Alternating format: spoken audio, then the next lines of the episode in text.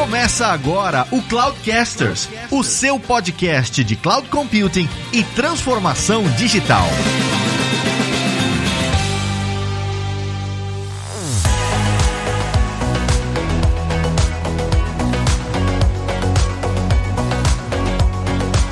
Fala pessoal, aqui é o Fabrício Sanches e software sem DevOps é software de caixinha e software com DevOps é software como serviço.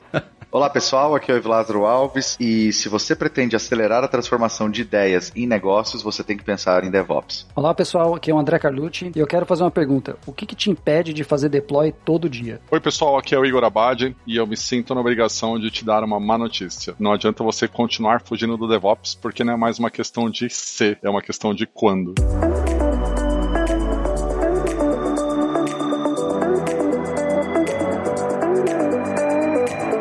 Estamos aqui de novo para mais um episódio do Cloudcasters, direto do conglomerado de estúdios do Cloudcasters aqui do Brasil. Vim inaugurar aqui, Fabrício, tá? Tá tudo em ordem aqui, a festa. Posso fazer uma pergunta? Pode, pode fazer uma pergunta. Eu tô meio preocupado, porque você tá falando do Brasil, você tá falando meio assim, lerdo. Você tá bêbado não? Você tá... Não, não tô não, cara.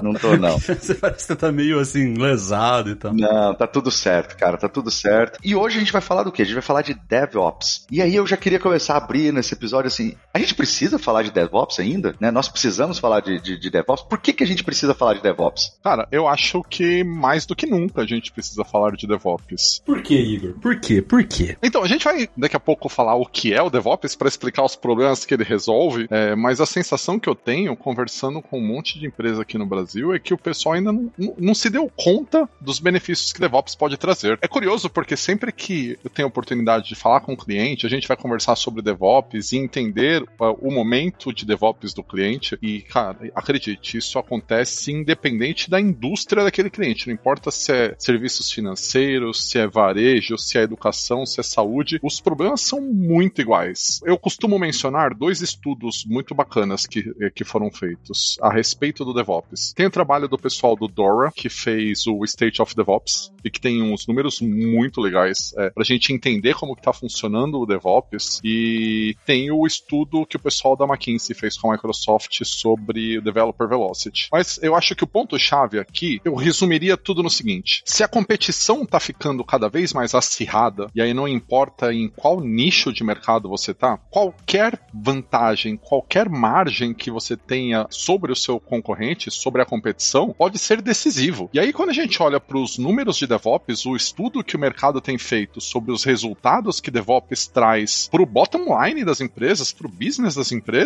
a diferença entre você aplicar muito bem o DevOps e você não usar o DevOps, ou usar o DevOps muito superficialmente, pode ser a diferença de você continuar no mercado ou não. Porque é como você comparar empresas que têm budget, que têm energia, que têm espaço para investir em inovação, porque os seus processos de desenvolvimento são eficientes, porque os seus pipelines são eficientes, porque a sua automação é eficiente, e por conta disso ela gasta menos tempo tampando buraco na parede e mais tempo inovando, versus aquelas empresas que, por terem ainda um processo muito obsoleto, é, ficam muito tempo tentando descobrir por que, que a aplicação não está funcionando em produção, ao invés de estar tá inovando e atendendo as demandas da área de negócio. Ô Igor, mas assim, uma curiosidade pessoal minha. Você falou que a sua percepção no field e tal, falando com os clientes, é de que a galera ainda meio que não acordou para a importância do DevOps e por que, que é importante implementar isso né, no dia a dia das organizações. Mas da onde vem esse teu feeling? É, é por conta dos investimentos que ainda são baixos ou é por conta do que você tem percebido no mindset de quem lidera? O que, que te dá insumo para você falar assim, putz, eu ainda tenho percebido que a galera não acordou para DevOps? Eu diria que o start da conversa já é o principal indício de que o negócio tá torto, porque quase que invariavelmente a conversa sobre DevOps nas empresas começa por automação. Ou seja, o pessoal ainda acha que DevOps é sinônimo de automação e não se deu conta do que, que o DevOps é e quais são os problemas que ele resolve e continua pensando em DevOps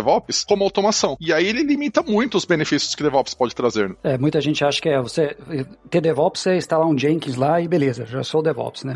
É CI/CD, né? Exatamente. A gente vai tocar inclusive nesse ponto. Mas eu estava em algumas conversas na, na semana passada e um dos pontos que, que eu estava né, ponderando dentro da reunião que eu estava liderando, né, sobre inovação, transformação digital e, e essas coisas todas é o seguinte: as empresas elas também estão demorando a perceber de que elas estão se tornando empresas de tecnologia tecnologia que prestam serviços na indústria que elas estão. Então, quando a gente pega e fala de uma empresa financeira, né, uma fintech, ela no fundo, no fundo, é uma empresa de tecnologia que presta serviços financeiros. É, quando a gente fala de uma outra empresa, né, de, um, de uma outra vertical, ela é uma empresa de tecnologia que presta serviços naquela determinada vertical. E por que que isso é importante, né, quando a gente fala do porquê as empresas precisam falar de DevOps? Porque essas empresas, quando elas passam a ter um mindset de uma empresa de tecnologia, significa que essas empresas também elas têm que passar por esse momento de tirar, de remover essa fricção que existe entre o cliente querer acessar aquele serviço, né? E ele conseguir aquele serviço. E a remoção dessa fricção, ela se dá hoje através do desenvolvimento de software, de aplicações, né? de automações de processos de negócios. E quanto mais você acelera essa remoção dessa fricção, ou seja, quando a gente está falando, quanto mais você acelera a transformação de novas ideias dentro da empresa em negócios direto para o cliente, através do uso de, de, de aplicações que você disponibiliza para ele, você está falando da transformação digital. E quando você está falando da transformação digital, você está falando de responder rápido à mudança. Se você está falando de responder rápido à mudança, é onde DevOps pode ajudar essas empresas, trazendo para essas empresas esse mindset de uma empresa de desenvolvimento de software ou uma empresa de tecnologia que essas empresas ainda talvez não conhecem. Então eu percebo que talvez essa falta de entendimento que elas têm hoje do sentido, ah, é só automação, é porque essa conversa está acontecendo muitas vezes na área de tecnologia. Ela não está acontecendo na área, de na área de tecnologia, mas assim, em perfis ali muito technical decision makers. No IT, né? É, no IT. E não necessariamente ali no business, conectado com a TI ou na estratégia da TI. Isso foi o que eu percebi e eu estava falando. E uma das frases que eu até falei na, na, na reunião foi: se a empresa tem hoje um departamento que ela precisa chamar de departamento de inovação, é porque ela não está inovando. Ela está querendo mostrar para alguém, para fora da empresa ou para dentro da empresa, que ela é cool, mas é, ela não está inovando, porque a questão da inovação ela é distribuída na estrutura e cultura organizacional como um todo. Porque senão você passa a mensagem do quê? Somente aquelas pessoas que fazem parte daquele departamento é que são inteligentes o suficientes ou que têm ideias boas para poder inovar, e não é verdade. E aí, quando a gente olha na questão de cultura, a gente também, na cultura DevOps, a gente fala tudo isso. Então, assim, a minha percepção é, é por esse motivo que às vezes tem esse, esse mal entendido que o Igor comentou de falar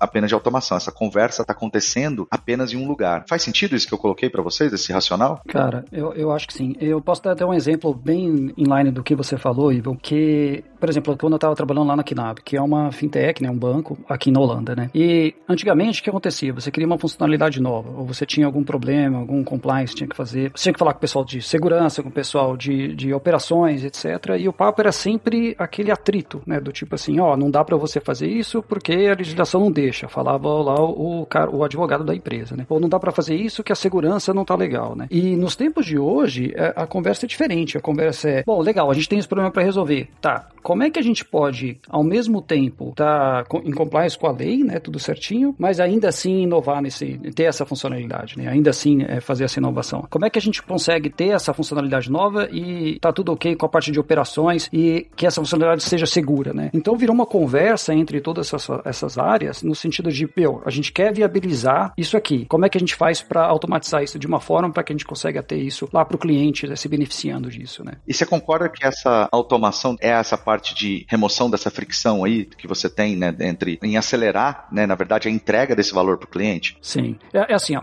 acho que toda empresa, resumindo um pouco o que vocês falaram também, né? A empresa hoje competitiva, o que, que é? É aquela empresa que consegue, quando você tem uma ideia, é aquele tempo, lead time, né? De uma ideia até o cliente estar tá usando, né? Uhum. Quanto menor esse tempo, mais rápido você vai testar essa sua ideia, e aí testando essa sua ideia, você vai saber se aquilo tem valor de mercado ou não, né? Antes disso, é tudo pesquisa, né? Você não tem certeza, né? Então você tem que pôr para o cliente usar para ter certeza, é, vamos dizer assim. E quanto menor esse tempo, melhor, né? Mais rápido você vai colocar as coisas no mercado, mais competitivo você vai ser. Então, essa empresa, o que, que ela está buscando? Bom, qual que é meu bottleneck hoje, né? O que que me atrapalha hoje, né? Você vai caçando todos esses pontos e tirando a linha, né? Que tem muito a ver com, com maneiras ágeis de desenvolver, com, com linha, etc, né? Tem duas grandes vertentes, eu acho que foram muito bem é, nessa linha, né? Que entenderam que, meu, eu tenho que diminuir o meu ciclo de desenvolvimento, que foi o pessoal de Continuous Integration e foi o pessoal de DevOps. O pessoal de Continuous Integration, que é um papo que vem até muito antes, né? Ele se ligou que assim, cara, eu preciso de código a um código pronto para produção o mais rápido possível. E eles vieram do lado de software, né? E o pessoal de Ops, né, começou a pensar, poxa, a, coisa está chegando aqui e não está dando mais, eu tenho que usar é, essas técnicas, essas coisas de desenvolvimento, como estrutura, como código, automação, etc., remover a parte humana, que, né, que pode falhar ali da parte de operações, né, de uma forma eficiente também. Então eles vieram do lado de Ops, formando esse movimento de DevOps, né? E se, se você for pensar, ambos estão buscando a mesma mesma coisa, né? Que é esse lance de diminuir o lead time de uma ideia até ela tá ser validada, né, pelo cliente. Mas eu, eu queria só fazer um contraponto. Eu, eu, concordo com o que vocês estão falando, mas eu acho que, assim, tem uma coisa que vem na minha cabeça que é o seguinte: tudo tem que começar de algum ponto, né? Então, pro ponto do Igor, é, ah, a gente percebe que no começo já começa torto, o cara já começa a falar de DevOps como se fosse automação e tal. Talvez o entendimento da empresa não é o, o ideal, né, para falar de DevOps, mas a pessoa tá, a empresa tá buscando fazer, ainda que do jeito torto. Vocês não veem isso de uma maneira positiva? Porque tem que começar de algum lado. Eu acho que se você for esperar uma empresa partir pelo lado correto de entender o conceito, porque os times e não sei o que, cara, isso é uma mudança que ela não acontece da noite pro dia, ela provavelmente vai levar anos para a empresa desenvolver essa cultura e tudo mais. Não faz sentido para você que a conversa comece de automação, talvez, e depois ela expanda os braços para outras áreas de DevOps? Eu acho que de boa intenção o inferno tá cheio. É isso que eu acho. tipo assim, o cara tá lá, tá lá todo bem intencionado, não entende nada do negócio, começa e é aquela coisa, né? Tudo bem, se você automatiza um processo tosco, você vai entregar aplicação tosca dentro do, do em produção. Ou, ou, aquela frasezinha lá, né, que tem, né? Errar é humano, né? Perpetuar o erro em todos os servidores é DevOps. Então, tipo assim, é, de boa intenção o inferno tá cheio. Aí tem o cara lá, não, vamos automatizar tudo, né? E simplesmente criam aqueles pipelines gigantescos de coisas assim, um processo, igual um cliente que eu trabalho, com mais de 125 passos ali no pipeline do cara, da equipe, né, de desenvolvimento, e eles estão querendo tuchar um monte de coisa ali que você vê nitidamente que você poderia quebrar aquilo, que tem estratégias muito mais interessantes de fazer. Então, a minha opinião é que você começar errado, você pode até reverter a situação e tudo mais, mas eu acho muito nocivo começar apenas pensando em automação. É, é o profissional de DevOps, né? Hoje tem vaga de DevOps, né? Como é. se fosse um cargo, né? Mas, é, mas isso aconteceu com, com tudo que ficou famoso, né? Pensa bem, aconteceu com microserviços, aconteceu com cloud, etc, né? O CIO volta lá da conferência e fala, meu, eu preciso ter 100 deploys por dia. Ele nem sabe muitas vezes o que está falando, né? Tem Kubernetes Engineer, ué? é, exatamente. E nós, ó, se começar a falar de Kubernetes, vamos, vamos ter que começar a servir tequila de novo, hein? Toma cuidado. exatamente. Mas assim, eu penso muito nisso, nessa questão. Eu acho que, porque quando a conversa começa no ponto de automação, e aí eu vou parafrasear o Igor nesse aspecto, que é, tá bom, o time ao invés de estar tá falando somente na automatização, ele tem que estar tá pensando em qual problema que eles querem resolver e por que que eles querem automatizar. E conforme eles vão fazendo essas perguntas, essas perguntas vão chegar em outros decision makers que vão também expor as suas dores. E aí conforme essas dores vão aparecendo, o time começa a pensar em como resolver esse problema. Mas que a liderança, que a área de business e tudo mais, eles também têm que estar alinhados, tem que ter o, né, o sponsorship da liderança, isso tem que ter, porque senão você não muda, né? Você não muda essa cultura também. Eu entendo o seu ponto, só quero dizer o seguinte: você cai numa empresa para implementar uma cultura de DevOps. Né? A empresa não tem, ela não tem essa cultura né, nativamente, ela não se preocupou com isso ao longo dos últimos anos e agora, por seja qual for a razão, ela está se preocupando com isso, ela entendeu o que ela precisa fazer. Ela acha que ela tem que começar por automação. A gente está falando aqui que não necessariamente. Mas eu quero dizer o seguinte: ela está chamando você para falar de automação porque ela entendeu o que precisa acontecer. Não é o jeito certo de começar a conversa, mas pelo menos é uma maneira de começar a conversa. Ou tô muito errado? Não, é uma coisa boa, com certeza. Ter automação é uma coisa boa. Eu vejo isso isso como um ponto positivo. Eu vejo isso como um ponto positivo, ainda que seja torto, ainda que não seja o jeito de falar, o jeito certo de falar de DevOps. Mas pelo menos acordou alguém ali para falar sobre o assunto e começar a expansão do tema. Mas aí, Fabrício, você não tá falando de DevOps, né? Você tá falando de automação. Porque o que pode acontecer, e, é o que acontece em muitas empresas também, né? O que, que o cara faz? O cara faz toda a parte da automação, da parte de Ops ali, mas continua aquele silo, né? Continua essa coisa completamente separada entre os desenvolvedores e o pessoal de operações, né? É, continua continua aquele muro que o cara termina o código, joga o código por cima do muro. A diferença é que agora o código cai numa esteira e vai via pipeline para produção. Mas os blames de um lado para o outro continuam, né? Essa, como a gente pode dizer, essa parte, quais são os interesses do time de desenvolvimento e quais são os interesses do time de ops, que agora é automatizado, continuam os mesmos, né? Que qual que é o grande problema que DevOps, vamos dizer assim, né, quer resolver, né? Essa diferença de incentivos entre as duas áreas. Tipo, para o desenvolvedor, quanto mais mudança, melhor, né? Eu quero novas features, eu quero mudar o código, né? Eu quero coisa nova nova, querem mudando. E pro cara de Ops, quanto mais estabilidade, melhor. Ele não quer mudar o sistema em servidor porque tá funcionando, ninguém põe a mão. Porque se, se ele troca o código que tá rodando lá e o servidor dá pau 3 da manhã, é ele que vai arrumar. E é para isso que ele é pago, né? Exatamente. Sim. E é para isso que ele é recompensado, né? Um time é recompensado por implementar mudanças e outro time é recompensado por manter a estabilidade. E eu concordo totalmente. Remover o silo é, é o principal objetivo do DevOps, né? É fazer uma equipe homogênea, né? Que todo mundo entende o que está acontecendo. Eu só tô dizendo assim, começar começar pelo lado torto não significa que você não possa ir corrigindo as coisas ao longo do caminho. Eu só não, não queria deixar a conotação negativa de quem está procurando DevOps, pensando primeiro em automação, de que está indo no caminho errado. É óbvio que você, no mundo ideal, deveria procurar mudar a cultura dos times, e, mas é, no dia a dia a gente sabe que não é bem assim, né? Então, Sim. eu não sei, eu só queria pôr essa diferente perspectiva aí no, na conversa. É, mas eu entendo, Fabrício, faz sentido. O meu ponto é o seguinte: independente se é um time de desenvolvimento, se é um time de ops ou se é um negócio, o principal ponto é entender como que DevOps pode ajudar a empresa deles. É entender como que DevOps pode ajudar cada uma dessas áreas. E aí, a partir desse momento, eu acredito que os estudos que o Igor comentou podem ajudar, que aí é onde você vai ver o quanto mais rápido a empresa é para implementar, né, uma, uma nova funcionalidade, né, o lead time que o, que o Carlucci comentou. É, aí a empresa vai entender o quanto que a correção de uma falha ou a restauração de uma falha, quanto mais rápido você se restaurar, o quanto que isso pode impactar positivamente no negócio. E aí, obviamente, você vai começar a entender por que que a automação é tão importante, mas que ela também não é tudo, né? A partir do momento que esses times entendem o porquê, como o DevOps consegue ajudar a empresa como um todo, e aí cada um na sua forma de representar essa parte do problema, aí essa discussão ela começa a ser mais saudável. O problema é que quando você começa a, a discussão, por isso que eu falei a frase, né, de que de boa intenção o inferno tá cheio, porque o profissional técnico às vezes ele tá lá pensando na automação apenas para resolver um problema técnico que eles estão enfrentando ali no time, mas que esse problema talvez não vai ser tão resolvido com automação ou para que automatizar aquilo ali, ele tá criando outros problemas com outros times e tá quebrando um monte de outras coisas. E aí ao invés dele criar uma, uma solução, ele tá trazendo mais complexidade, ele tá trazendo mais problemas para diferentes times, porque ainda mais se a gente tá falando de uma aplicação monolito, então é entender exatamente como que o DevOps pode ajudar e aí começar a criar esse plano. Eu também concordo com você que se a gente for esperar o alinhamento dos planetas dentro de uma empresa para colocar o cenário perfeito para implementar qualquer que seja, a gente falou de DevOps aqui, mas como o Carlos falou, que seja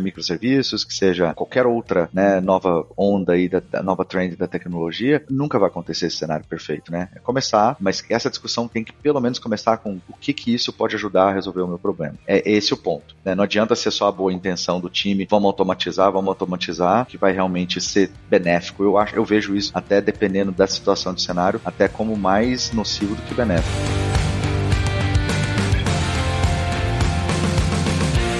Mas o que é o DevOps, então, no final das contas? É, exatamente. A gente tá aqui, tem meia hora falando. Então tá bom, o que, que é DevOps? Agora vamos lá.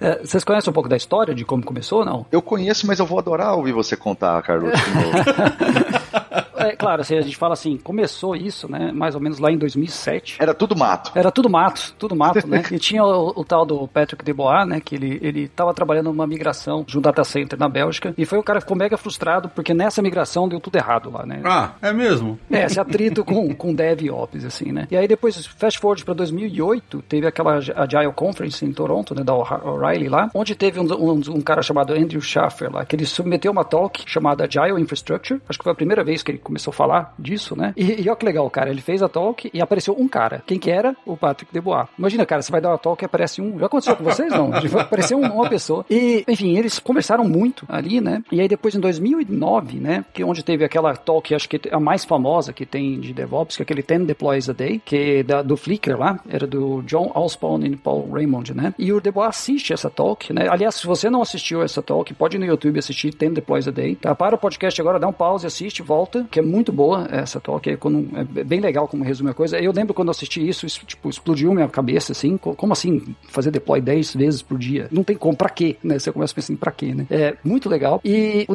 ele assiste essa, essa talk, ele ficou mega frustrado lá, ele, como todo mundo, né? O que, que você faz quando você tá frustrado? Você vai no Twitter e reclama. e aí o pessoal falou, pô, por que, que a gente não faz uma conferência dessa na Bélgica também? E aí em 2009 ele fez a conferência, né? Mesmo em 2009, só que em outubro daí, e ele criou, tinha que dar um nome pra conferência, ele deu DevOps Days, que é uma, inclusive, uma conferência bem famosa aí. E a discussão continuou com o hashtag DevOps no Twitter, daí que veio o termo, né, né, DevOps. Mas tudo bem, você explicou como que o termo foi definido. Eu quero saber o que, que é de fato DevOps. Legal. Nossa, que trucada que eu dei agora, hein, Carlote? Que ah, trucada vambora, agora, hein? Vambora. Hoje virou sinônimo de DevOps eu pedir um servidor novo pro pessoal de Ops, né? Mas não é bem isso, né? Qual que é a ideia, justamente? DevOps tá junto no mesmo nome, não é à toa. A ideia é reduzir silo dentro da organização. Então eu tenho um monte de coisa coisas nesse, nesse sentido. O que, que é? Ao invés de o desenvolvedor, terminei de fazer meu código e jogar o código, ó, agora é problema aí do pessoal de infraestrutura, né? Roda meu código aí, se der problema, você resolve. É justamente quebrar isso e fazer como se isso fosse um time só. E aí, um, as bases de, de, desse movimento, o que, que é? é? Reduzir esses silos dentro da organização. E aí a gente tem que falar que DevOps é até um nome ruim, cara, porque se você for pensar, não é só com o pessoal de Ops, né? Hoje em dia tem DevSecOps, Dev Legal Ops, Dev, sabe, Dev Compliance Ops, é, Sec, você pode colocar todas as letrinhas ali e na verdade é que a empresa trabalhe de uma forma única para ter aquela funcionalidade em produção. Há outras ideias é aceitar a falha como algo normal, que é uma coisa que, em vez de ficar culpando quem causou o problema, a ideia é que um ser humano causou um problema porque aquilo não estava automatizado. Então, a ideia é, ok, vamos resolver, primeira coisa, e a segunda coisa é, o que, que a gente pode fazer agora para que seja impossível desse problema acontecer de novo? Implementar mudanças graduais, ou seja, quanto menor a mudança que você faz, é mais fácil de, de dar um rollback. É aquela ideia do passado lá, né? Se dói, faz mais vezes, né? É, ferramentas de automação para tudo e principalmente monitorar tudo. Então, acho que isso aí é um, um bom resumo aí do que, que são essas práticas, né? E como que o conceito Agile se relaciona com isso? Eu percebo a relação entre agilidade e DevOps da seguinte forma, Fabrício. Quando a gente olha lá pro começo do movimento da agilidade, que eu normalmente costumo usar o Scrum como exemplo, só por uma questão de conveniência, porque o pessoal tá mais familiarizado com o Scrum, mas isso não significa que Scrum é, resuma tudo que a agilidade fala. Mas o exemplo que eu costumo dar é o seguinte: quando o pessoal de Scrum, ou de agilidade de uma maneira geral, se propôs a criar um manifesto ágil e olhar para a maneira como os times de desenvolvimento trabalhavam e melhorar a maneira dos times de desenvolvimento cooperarem entre si, eles resolveram muito bem a perna inicial do desenvolvimento, ou seja, você tem a interação com o PO, como que você lida com o backlog, como que você descobre o que precisa ser desenvolvido, como que o time vai fazendo o processo de desenvolvimento, a questão da iteração, da inspeção e adaptação. E aí você chega num ponto em que você tem a entrega do incremento de software, como diz o Scrum. Então você tem lá no final da sprint um incremento potencialmente liberável, ou seja, você está produzindo um software que está testado, que está estabilizado e que depende só da decisão de negócio do PO para colocar em produção. Mas e se o PO decidir colocar em produção, o que, que acontece daquele momento para frente? Essa perna, o Agile nunca respondeu de maneira clara. O que, que acontece quando o time de desenvolvimento faz uma entrega? Como que a gente faz a passagem desse binário, dessa entrega do time de desenvolvimento para frente? Até por conta disso, tem um cara da, da Microsoft, o Sam Guggenheimer, ele usou uma expressão uma vez que eu achei muito feliz, porque ela serve justamente para explicar esse pedaço. Ele disse que o DevOps é a segunda década do ágil, porque ele veio depois de 10 anos em que o ágil, entre aspas, arrumou a casa do desenvolvimento, e o DevOps veio para lembrar, beleza, galera, vocês cuidaram da casa do desenvolvimento, mas e a hora que a gente entrega software, como que a gente cuida dali para frente? E aí o DevOps lembrou o pessoal de agilidade que eu preciso me preocupar também com o time de infra, que eu preciso me preocupar com a entrega, que eu preciso me preocupar com o ambiente, que eu preciso me preocupar com o monitoramento, todos esses pontos que o Carlucci lembrou muito bem. Que é quando a gente começava a ver em times, né, quando estavam adotando metodologias ágeis, em que conforme eu aprimorava a metodologia de desenvolvimento, conforme eu aprimorava o framework Agile que eu estivesse utilizando, independente do framework que eu estivesse utilizando, e eu começava a entregar mais, eu sobrecarregava o time de infraestrutura. Porque essa quantidade de entrega, ela começava a aumentar, então chegava lá no, no, no dia de encerrar a sprint, né? Todo mundo fazia a validação da sprint, tinha lá um monte de novas features para poder entrar. Só que o time de operações, o time de infraestrutura, que, como o Carlucci pontuou lá atrás, é pago para manter estabilidade, enquanto o time está lá sendo pago ino para inovar e trazer funcio novas funcionalidades e mudança, esse time tinha um outro processo de implementação. Que aí a gente até pode dizer também como que nuvem ajuda isso em acelerar essa implementação, provisionamento de ambiente e tudo mais, mas tinha todo aquele processo manual de fazer o deployment. Então era muito comum, eu vivenciei isso, eu presenciei isso, acredito que todos vocês também, em que você, você já estava na sprint 5 de um determinado produto, mas em produção mesmo, você estava na 2, na 1. Um, Sim. É o que estava de fato. E aí você começava a falhar, entre aspas, o seu objetivo que era software funcionando para o cliente, que é a entrega do valor. Né? Se você não está entregando o software funcionando para o cliente, você não está entregando valor. Então não importa se o time de desenvolvimento está bombando, está lá no ápice da performance, se na hora que eu passo esse bastão, né, o time não consegue dar andamento. É, e aí, Vilázaro, com esse gancho, eu vou aproveitar para responder pro Fabrício de por que, que é ruim as empresas começarem com a automação. Porque não, o problema não é começar pela automação, o problema é terminar em automação. Porque o que eu tipicamente tenho visto é que quando o pessoal busca DevOps, a hora que eu automatizei um pipeline de CI/CD, beleza, eu tenho DevOps, eu paro ali. E E isso em si, na minha opinião, é muito ruim. Se essas empresas, se esses clientes tivessem a clareza de que DevOps é uma jornada, não teria absolutamente nenhum problema que o primeiro passo dessa jornada fosse começar a investir em alguma automação, que é o negócio de fazer é, se dói, faz mais, como o Carlucci lembrou. Então, e automação de deploy, CI, CD, normalmente é uma coisa que dói muito. É comum nas empresas o deploy falhar porque a gente tem um monte de processo manual envolvido. Mas é, me preocupa quando a gente fala, poxa, vou começar por automação e vou terminar por automação, mas é porque pelo menos a automação é a parte mais visível do DevOps, é a parte que eu entendo do DevOps e, pô, já me traz bastante valor. A gente está em 2021, esse assunto já está sendo discutido há mais de 10 anos. Não é como se a gente não tivesse um método para adotar DevOps, não é como se a gente não tivesse um roadmap, uma ideia do que fazer quando você vai implantar DevOps. DevOps está baseado em cima do Lean. O Lean está baseado em cima do processo de manufatura da Toyota. Não é exatamente uma coisa nova. A gente está falando de um negócio que tem mais de 50 anos. Então, você já tem uma fundação que é bem conhecida. Se o pessoal falasse, beleza, eu entendo que o DevOps é baseado no Lean, no trabalho maravilhoso que o casal Popindick fez, é, de como que a gente traz Lean para o processo de desenvolvimento. As três maneiras do DevOps, como o pessoal do DevOps Handbook documentou, é Lean puro. Então, quando você olha para aquilo, fala, beleza, vou começar por automação, mas eu entendo que o meu foco é eliminar desperdício e aí a gente começa a olhar lá para os sete princípios do Lean e eu quero eliminar desperdício, eu quero é, melhorar a comunicação, eu quero reduzir os defeitos, eu quero entregar mais rápido. Se a gente tem essa clareza de para onde eu quero ir, qualquer primeiro passo é válido. A minha preocupação é que as empresas não têm buscado essa clareza de onde elas querem chegar com DevOps. Elas estão buscando apenas automação. Perfeito. Aí, aí eu tô contigo. É. Exatamente, mas isso conecta com o que eu falei. Se o time, independente se é o time técnico ou o time de negócio, entendeu como o DevOps pode ajudar a empresa, aí tudo bem quando eles começarem a discutir automações, estudando os, os relatórios, estudando a, a, a cultura, as, os métodos e tudo mais. O problema é quando alguém na empresa assiste uma palestra XPTO do que é DevOps e ela sai de lá com o entendimento que DevOps é automação e ela começa simplesmente a querer automatizar tudo, né? Sem, sem ter essa consciência do problema que isso resolve. Sim. O que acontece aí depois é um monte de, de desenvolvedor que fala assim, poxa, o que que, por que, que isso não está em produção? Ah, porque meu pipeline está quebrado, estou esperando o time de DevOps arrumar. É, não, cara, como assim, sabe?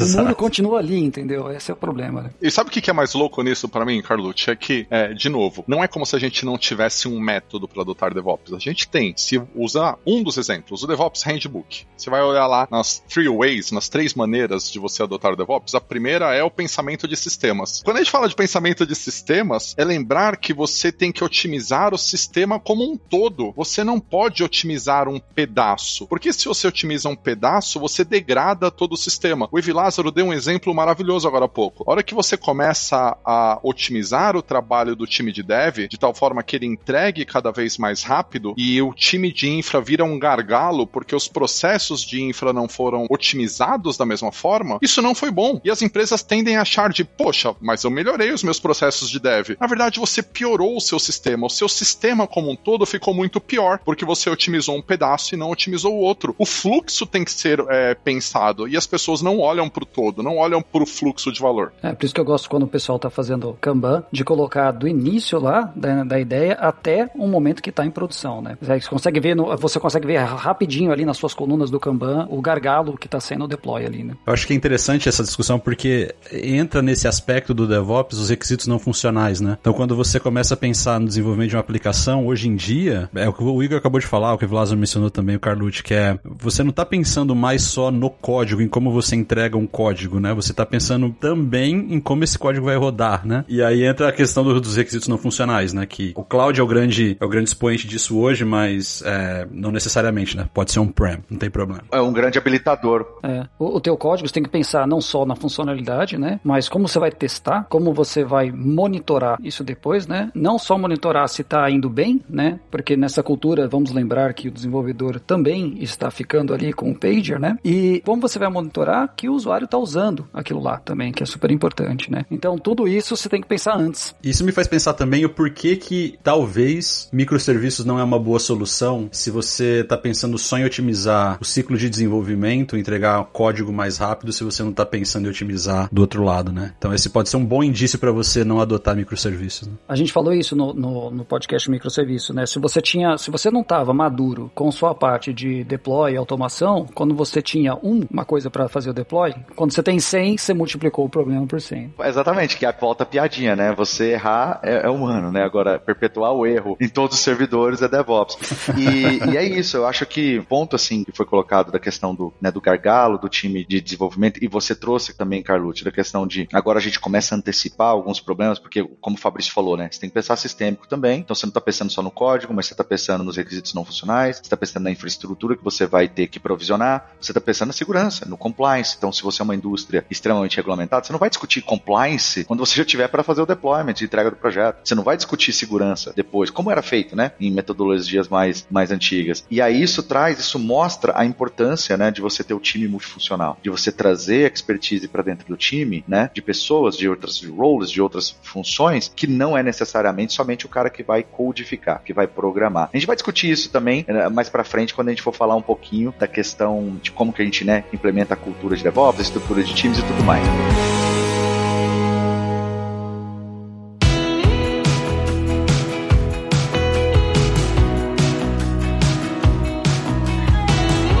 Uma pergunta o seguinte, tá bom, a gente falou então como que o termo DevOps foi cunhado, a gente falou do que que é DevOps, mas o que que não é? Porque eu acho que é mais importante quando a gente saber o que que não é do que exatamente o que que é, porque tendo a definição clara do que não é, você pode buscar ali dentro de um do, do conceito, uh, pelo menos um norte aí do conceito, mas o que que não é DevOps? É, eu acho que dá para começar dizendo que não é DevOps se você tiver tudo bonitinho, toda a sua automatização, tudo, tudo monitoramento, etc, mas você ainda tem os silos, né, entre o time de desenvolvimento é uma coisa e o time de operações é outra e eles não estão se falando, né? Esse eu acho que é um dos principais coisas que você pode ver, né? Tem uma coisa que não é DevOps que vem me incomodando muito. Eu não sei se vocês já se depararam com isso, mas galera, infraestrutura não é DevOps. Então, se você era um analista de infraestrutura, você não virou um analista de DevOps. E se você olha para o LinkedIn, hoje isso está muito disseminado. Todo mundo que trabalhava com infra, e na boa, eu entendo a situação do mercado. Eu entendo que o pessoal precisa se reposicionar e que o cara que só trabalhava com infra, ele ficou numa posição muito delicada e ele viu na mudança de rótulo uma oportunidade de se recolocar no mercado. Mas isso, pessoal, definitivamente não é DevOps. Não basta você trocar o rótulo do seu cargo no LinkedIn para você passar a trabalhar com DevOps. E a gente vê isso acontecer com muita frequência aqui na CloudMotion. Então, o pessoal aplica para a vaga de DevOps, mas era um cara de infraestrutura que literalmente só trocou o rótulo da função dele. E mas continuou fazendo exatamente a mesma coisa como ele sempre fez. Pô, mas se ele automatiza lá os, os, a criação dos servidores lá com PowerShell, ele não é um cara de DevOps? Cara, cara instalou Jenkins é DevOps, hein?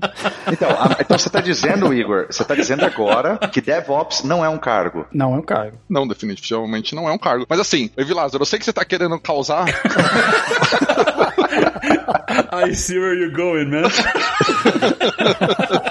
Mas, assim, independente da discussão filosófica de DevOps ser um cargo ou não, e eu vou me contrariar e dizer que existe uma circunstância em que DevOps não apenas pode, como deve ser um cargo. A gente fala disso daqui a pouco. Mas, definitivamente, é, transformar analista de infraestrutura em analista de DevOps é, não é a resposta para ninguém, nem para essas pessoas, nem para o mercado. Mas o fato é que é, essas pessoas elas estão sendo abandonadas, estão sendo largadas para trás, porque a gente está mudando a maneira de trabalhar e tem uma galera que está ficando para trás. E esse movimento, de certa forma, a gente já viu acontecer lá atrás também com o pessoal de testes. E aqui tem é, mais uma viagem no tempo, né? Eu, eu costumo compartilhar uma experiência que o time de Azure DevOps compartilhou com a gente de como foi a transição do processo de teste quando a Microsoft começou a fazer DevOps, porque o pessoal acha que quando você fala de grande empresa, DevOps é automágico, é um negócio que alguém lá chegou, apertou um botão de um dia pro outro e tava todo mundo fazendo DevOps.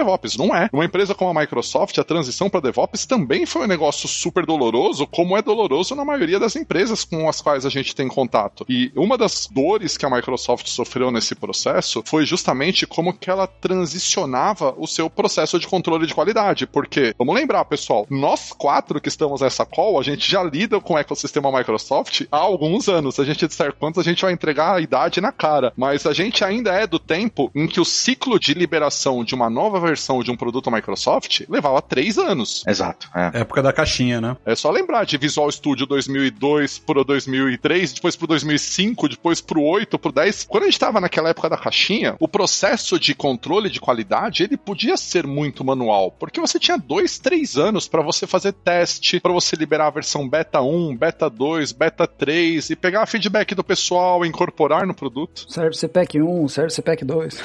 É. E assim vai. Service Pack 345. E a gente, como MVP, eu acho que vocês devem ter vivenciado isso. A gente, como MVP, a gente já participava do evento, recebia alguns roadmaps, algumas informações ali do produto, e depois no outro evento, no ano seguinte, a gente via que muito daquilo não tinha sido implementado. Uhum. Que estava completamente diferente do que a gente tinha visto no ano anterior. Porque a gente tinha essa oportunidade de ter essa informação com um ano, apenas uma vez por ano, né? O time, como o Igor mencionou, era tipo, o release era de três em três anos, então anualmente eles tinham ali uma, uma visão, e o backlog estava completamente diferente, né? Então isso era muito perceptível. Pensa na diferença, hein? Hoje. Hoje, É. tudo aberto no GitHub, né? Você vê tudo ao vivo ali, né? Acontecendo as decisões, tudo. Sim. Agora, vocês conseguem imaginar o que, que foi lá no começo dos anos 2000, quando a Microsoft lançou o primeiro serviço de nuvem dela? Que mu- muita gente, quando pensa em Microsoft, pensa em nuvem, pensa em Azure, mas não foi, foi o Bing, né? Sim. ainda com Windows Live Search. E quando a Microsoft começou a operar o seu primeiro serviço de nuvem de larga escala mesmo, ela entendeu que esse modelo de teste de caixinha não funcionava mais. Porque a hora que ela começou a acelerar a entrega de features, ela percebeu que um dos seus maiores gargalos era a quantidade de testers que ela tinha à disposição. Porque quando você tem um processo de teste que é eminentemente manual, você só escala colocando mais pessoas. Só que isso é insustentável. E aí você imagina quantas empresas com quem a gente conversa hoje em dia, em 2021, que estão sofrendo aquilo que a Microsoft sofria lá no começo dos anos 2000, que é eu não consigo escalar o meu processo de teste porque eu só consigo escalar esse processo de teste colocando mais pessoas. E nesse momento, o que é que aconteceu dentro da Microsoft? Ela literalmente extinguiu o cargo de tester. E todos os testers, ou eles transicionaram para uma nova posição, que é o SDET, que é o engenheiro de software em teste, que é uma pessoa que essencialmente escreve automação, ou eles literalmente saíram da empresa. E essa transição do modelo de teste para pessoas mais técnicas, capazes de escrever testes automatizados, porque eu preciso dessa automação para ganhar escala no meu processo de controle de qualidade, porque senão eu não consigo acelerar as minhas releases. Isso é uma coisa que acontece também com a infra, ou seja, se o meu time de infraestrutura não se reposicionar para entender que o trabalho deles é muito menos de logar em remote desktop, ver o que está acontecendo no servidor e muito mais de escrever automações para processos de deploy, para processos de monitoramento, essas pessoas elas também vão ficar obsoletas no mercado. Só que aí não basta você trocar o nome do cargo, né? Porque é, você tem que trocar o, o skill set, não trocar o nome da sua função. Sim, mas aí entra uma questão, Igor, que quando a gente fala um pouco mais da cultura de DevOps, a gente começa a ter uma mudança em como que os times são compostos, né? Porque como você falou da questão dos papéis, né, do profissional ou da pessoa de infraestrutura, eu começo a mudar. E aí a pergunta que eu faço é, então quais são os papéis que nós temos hoje no DevOps? E como que esses papéis hoje se relacionam? Porque se DevOps não é um cargo, né, a gente já chegou nessa, não é um cargo, né? Mas não necessariamente eu não posso ter papéis. Quais são esses papéis que nós temos hoje num time, né, de desenvolvimento e como que esses papéis hoje se relacionam? Deixa eu só, antes de responder aí, Igor, deixa eu só falar uma coisinha que eu adorei aqui. A... Eu acho que isso pode ser um bom, um bom definidor aí de conceito, que é desenvolvimento de software sem DevOps é igual software de caixinha. Desenvolvimento de software com DevOps é igual SaaS. Maravilhoso. Faz muito sentido. O que não significa, Fabrício, e é importante a gente deixar claro para quem está ouvindo a gente agora, o que não significa que você só aplica DevOps se você faz SaaS, é porque você pode tirar todo o proveito de DevOps mesmo que você faça a caixinha. Sim. A diferença é que você pode entregar suas caixinhas muito mais rápido, mas você tem razão. A analogia é ótima. Meu, meu minuto de filosofia aqui. Fabrício tava quieto, quieto lá, Tava meditando pensando esse tal. tempo e- todo, cara. Mas então, voltando à questão dos papéis, né? Ah, então, quando a gente está falando agora de um time que está adotando DevOps, né? Um time de desenvolvimento que ele está adotando DevOps, é nítido, né? E eu mencionei um pouquinho ah, agora há pouco que a questão, né, desse time multifuncional, porque um dos motivos de você antecipar todas essas questões agora de infraestrutura, de segurança, de compliance, né, e requisitos não funcionais, como o Fabrício trouxe e tudo mais, é porque também a gente está aproximando muito os times, que antes, né, em outras metodologias a gente acabava deixando isso que entra no muro da confusão lá, que era a passagem do bastão né? Bom, agora é com segurança, agora é com infraestrutura, agora é com esse time daqui. Mas isso afeta diretamente como os times são compostos. Então, quais são esses papéis hoje dentro de DevOps e como que esses papéis se relacionam? Certo. Eu acho que assim, os times, a tendência é que eles sejam cada vez mais autônomos, né? Acho que essa é, essa é a principal ideia ali, né? E para eles serem autônomos, eles têm que conhecer do início ao fim, né? Da ideia até o, o deploy, né? Por isso que vem até aquele moto you build it, you, you run it, né? Que você construiu, você monitora, você também pega o pager, se cair você resolve também, né? E isso faz com que eu acho que cada papel dentro de um time, é, você tem assim as suas especializações, mas que a coisa se misture um pouco. Por exemplo, hoje é super comum estar tá no mesmo time lá. Se você tem uma funcionalidade que precisa de front-end e back-end, você vai ter especialistas em front-end e back-end no mesmo time, mas não necessariamente o cara de front-end só faz front-end, o cara de back-end só faz front-end, o tester vai fazer só teste, não, eles vão, né, eles podem codar, um faz code review do outro, um pode fazer uma, uma issue do outro, etc. Mas você naturalmente vai ter algumas especializações.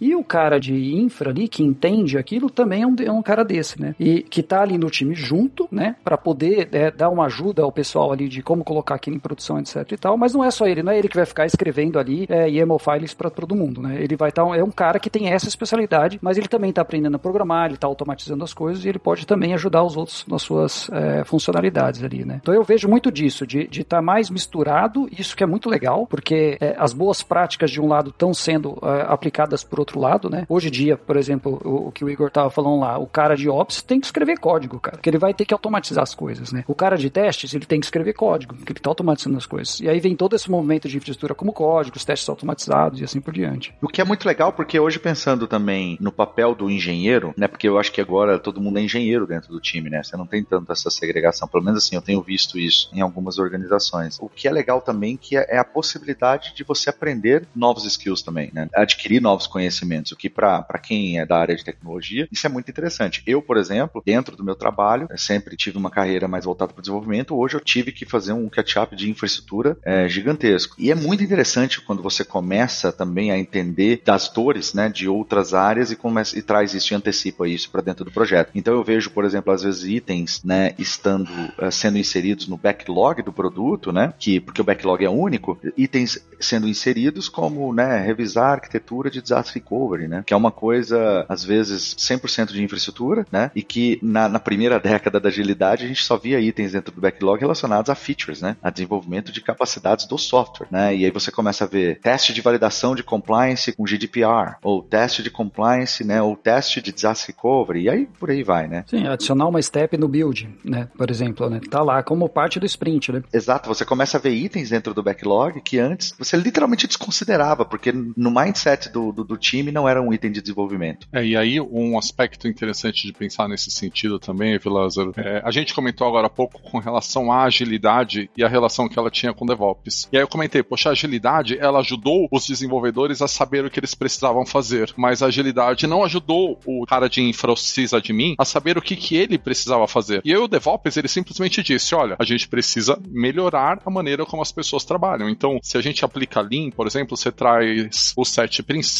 você traz os, sete desperdícios, tem algumas técnicas que você pode aplicar, mas se eu fosse resumir o que, que DevOps significa na vida do sysadmin, eu acho que uma das melhores implementações, pensando em termos de implementação de referência do trabalho do sysadmin nesse novo universo, é o SRE. É o trabalho que o Google fez com o Site Reliability Engineering. O que não significa dizer que toda empresa precisa aplicar e precisa ter isso, o SRE, precisa aplicar ali ao pé da letra. Mas o mindset de pensar que SRE é como você faz infraestrutura com a cabeça de um programador. Ou seja, como que você aplica técnicas de desenvolvimento e ferramentas de desenvolvimento e mindset de desenvolvimento de don't repeat yourself e tudo mais, para você levar isso para infra. E isso para mim é muito emblemático do que, que a gente espera do profissional de infraestrutura moderno. É que ele tenha esse mindset do SRE de aplicar o pensamento de desenvolvimento de software no dia a dia da infraestrutura. Um dia a gente estava falando sobre isso, né? Sobre esse, essa importância do cara de infra agora codar alguma coisa, ainda que seja, né, um, um Terraform da vida ou qualquer coisa nessa linha. E aí um dos caras que estava na conversa falou assim: Ah, mas eu já escrevo lá os meus readmes no GitHub, eu sou um dev agora. eu já escrevo os meus markdowns e tal. eu sou um dev agora. Tá certo, não tá, mas também não tá errado. Mas também não tá errado, né? Ele tá fazendo um push no repositório, né? Você falou de um ponto aí, Igor, do SRE. Esse é um assunto que tem muito overlap com DevOps, né? Tem muita confusão na cabeça das pessoas em relação a isso. Qual é a grande diferença das duas coisas? Para mim, DevOps é uma coisa mais ampla, mas eu não sei, eu posso estar com uma visão um pouco mais. Não, é, então, para você com cabeça de dev, eu te diria que o, o DevOps é a classe e o SRE é um objeto, é uma instanciação dessa classe. É uma forma de você aplicar DevOps. Olha aí, pronto. Resolveu. É. Ficou muito claro agora. Se você pegar o livro do Google, né, do desse site Reliability Engineering, ele fala exatamente isso, né? E é engraçado, né? O SRE, ele foi, pô, é muito mais antigo, né? Ele é de 2003, né? Que foi quando o Ben Trainer fundou lá no o time do Google, né? E no livro ele fala bastante disso, né? Dessa função. É realmente é pegar essas ideias, né? E, e é, é, assim que o Google faz. Então a gente tem que lembrar disso também, né? Essa é a receita de bolo do Google, né? Não necessariamente é o que você tem que usar na sua startup. É o que tá todo mundo tentando replicar, né? É. Como todo mundo tenta replicar o modelo de squad do Spotify, né? Exatamente. Que nem Spotify usa, né? O Chaos Monkey do Netflix também. Ô, Carlucci, então você tá me dizendo que uma software house lá com um time ali, né, de cinco pessoas que desenvolvem ali, não precisa replicar o que o Google tá fazendo? Não, cara. Você vai na loja, compra uma caixinha chamada SRE e aí e aplica lá, entendeu? tá polêmica hoje, hein? Tá atacada hoje. é brincadeira, mas é mais pra, é, é realmente para fazer a provocação, porque a gente vê isso, né, em todas as, as, grandes trends. Voltando, microserviço é a mesma coisa. O cara vai lá ver o que, que o Netflix fez, né? Ah, temos que fazer igual. Aí vê o que, que o Google fez para SRE. Não, temos que fazer igual. Vê o que a Microsoft fez com relação a DevOps, quero fazer exatamente igual. Né? E não, analisa a estrutura organizacional, o problema que a empresa está resolvendo, por que, que para ela, para aquela empresa foi daquele jeito. É aquela coisa de entender que aquilo é, um, é uma nova ferramenta que está dentro do seu cinto de ferramentas e que você vai pincelar partes né, dentro desse conceito e aplicar para o que é aplicável à sua realidade. Então a provocação é mais nesse sentido, né? Não, é ótimo. É, é igual o que a gente falou várias vezes, né? A startup de três pessoas com 20 microserviços, né? exatamente, exatamente. então vocês estão falando que o SRE é só uma forma como você entrega DevOps. É isso, né? Basicamente. É como o Google entrega DevOps, é isso. É, exato, mas é, é, é uma abstração de. Você pega os conceitos e eu entrego dessa maneira. A minha maneira é SRE, né, no caso do Google. E no caso do Carlucci é o Carlucci. oh, mas, mas SRE tem umas ideias muito legais que dá para usar em vários lugares. Por exemplo, o jeito que ele trata, por exemplo, com o débito técnico, eu acho muito legal, que é o tal do error budget lá, né, que eles falam, né? Que basicamente ele fala assim, se seu SLA daquilo lá, né, chama de SLO ali, né, que é o objetivo que o time tem que seguir, né? É, por exemplo, de 99.9. Então quer dizer, cara, que isso dá o quê? 99.9 são 8 horas, uma coisa assim, né? Não lembro agora. Mas se você tá acima desse SLA, significa que você pode pôr o pé no acelerador e entregar mais. Por quê? Porque se der um, algum problema, né, você ainda está acima do SLA, você consegue resolver aquilo e você continua ali em cima do seu SLA. Então, ou seja, te dá esse tempo, né, para você acelerar mais. Se você está abaixo do seu SLA, o que, que você tem que fazer? Você tem que parar o release de features e pôr o seu time para melhorar a qualidade do software da infraestrutura. Deixar mais robusto. Exatamente. Fala, ó, cara, vocês estão abaixo do SLA, vocês vão fazer parar tudo até vocês estarem acima do SLA de novo. Né? É uma maneira bem legal de, de você pensar, pô, quando que eu tenho que focar mais em débito técnico e quando eu tenho que focar mais em feature. E aí, isso quer dizer que se eu, na minha empresa, um processo que a gente descobriu que funciona melhor para o nosso time, para nossa cultura, da maneira como nós estamos organizados, mas que ele difere do que o Google propõe ou do que o Google documentou, e, e tá ok, né? A gente pode fazer do jeito que funciona melhor para o nosso time. É isso que vocês estão dizendo, basicamente, né? Com certeza. É, é a velha história da retrospectiva, né, cara? Isso, isso vale para qualquer método ágil, que é inspeção e adaptação, né? Então não importa o método, o que você quer fazer, etc. Tem alguma coisa que funciona para você, continua fazendo. Tem uma coisa que não funciona, corta e tenta outra coisa. É, e assim, esse exemplo, Fabrício, é legal, inclusive, para lembrar as pessoas que. Ah, sabe aquela história de Scrum não é metodologia? Scrum é um framework. Uhum. A ideia é exatamente a mesma. O DevOps também é, nesse sentido, um framework, ou seja, é baseado na, nas várias ideias do DevOps, baseado nas várias propostas de prática. E isso vale para DevOps, para SRE, para Scrum, para o que for. Pega o que faz sentido para você e monta aquilo que faz sentido para sua empresa, monta aquilo que faz sentido para o seu time. Não se preocupa em ser by the book. O máximo que vai acontecer é você não poder chamar aquilo de Scrum ou não poder chamar de DevOps. Mas chamar de Scrum ou chamar de DevOps não é o que vai fazer você entregar software. Não é o objetivo, né? É trazer eficiência para o seu time que vai fazer você entregar software. Exato. O que importa é o que funciona melhor para o seu time. Exatamente. Isso aí.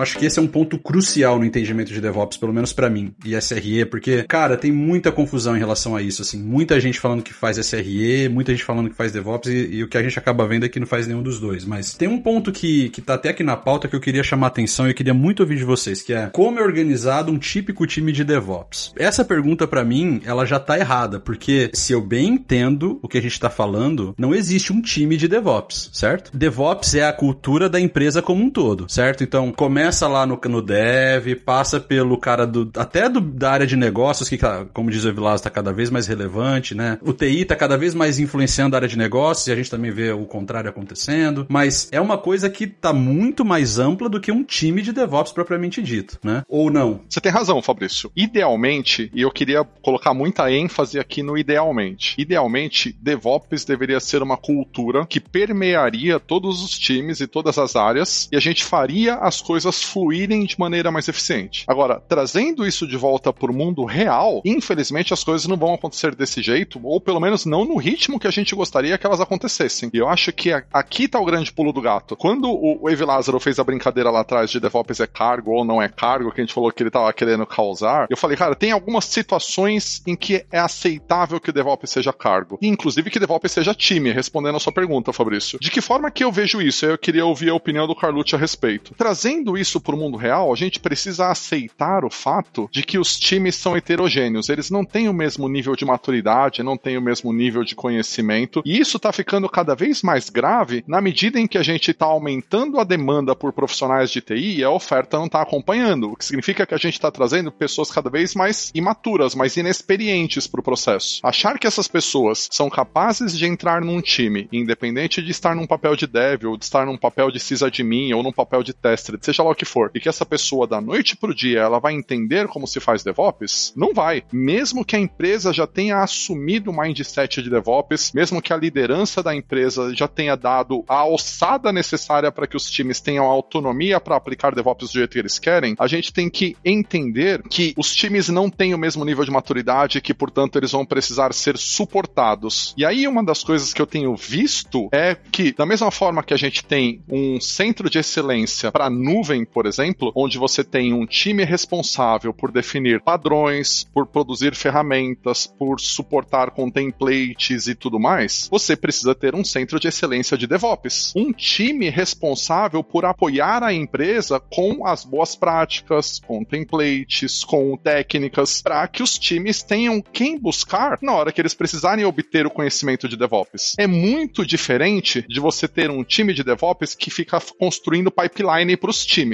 Não é disso que a gente está falando. É um time que provê ferramentas para que os times possam aplicar DevOps da melhor maneira possível. Não fazer DevOps pelos times. E nesse sentido, eu vejo uma necessidade em quase todas as empresas de ter esse time de DevOps, mas com esse papel de centro de excelência. Principalmente enterprises. É, mas aí o foco é diferente, né? Mas aí o foco é diferente, né? Eu entendo o que você está falando e concordo. Mas por isso que a pergunta ela é relacionada ao time de DevOps, porque é, é exatamente a realidade que eu vivo hoje. Em empresas enterprise muito grandes, onde é, eles precisam né, espalhar, evangelizar essa cultura, onde eles concentram profissionais com engenheiros, uma quantidade grande de profissionais de engenheiros que têm uma grande experiência com DevOps para auxiliar esses times. E isso é muito, muito, muito comum quando empresas elas uh, estabelecem um centro de excelência, um Cloud Center of Excellence, porque parte da entrega de serviço de um Cloud Center of Excellence são essas boas práticas, são esses templates, são esses aceleradores que times buscam esse suporte, esse apoio, né? Inclusive na parte de upskill, os times estão começando, estão sendo estruturados, eles precisam de um determinado perfil, eles procuram esse centro de excelência, esse centro de excelência provê para esse time toda a estrutura, tudo que eles precisam para poder serem acelerados e dali para frente, obviamente, eles andam, né? Eles conseguem tocar os projetos por eles mesmos uh, quando eles já atingem um nível de maturidade. Então, esses times de DevOps, eles são estruturados às vezes muito mais com esse foco. Sim, não, mas é exatamente isso. O que o Igor falou tem tudo a ver. Depende também da maturidade da empresa. E, cara, imagina a complexidade que existe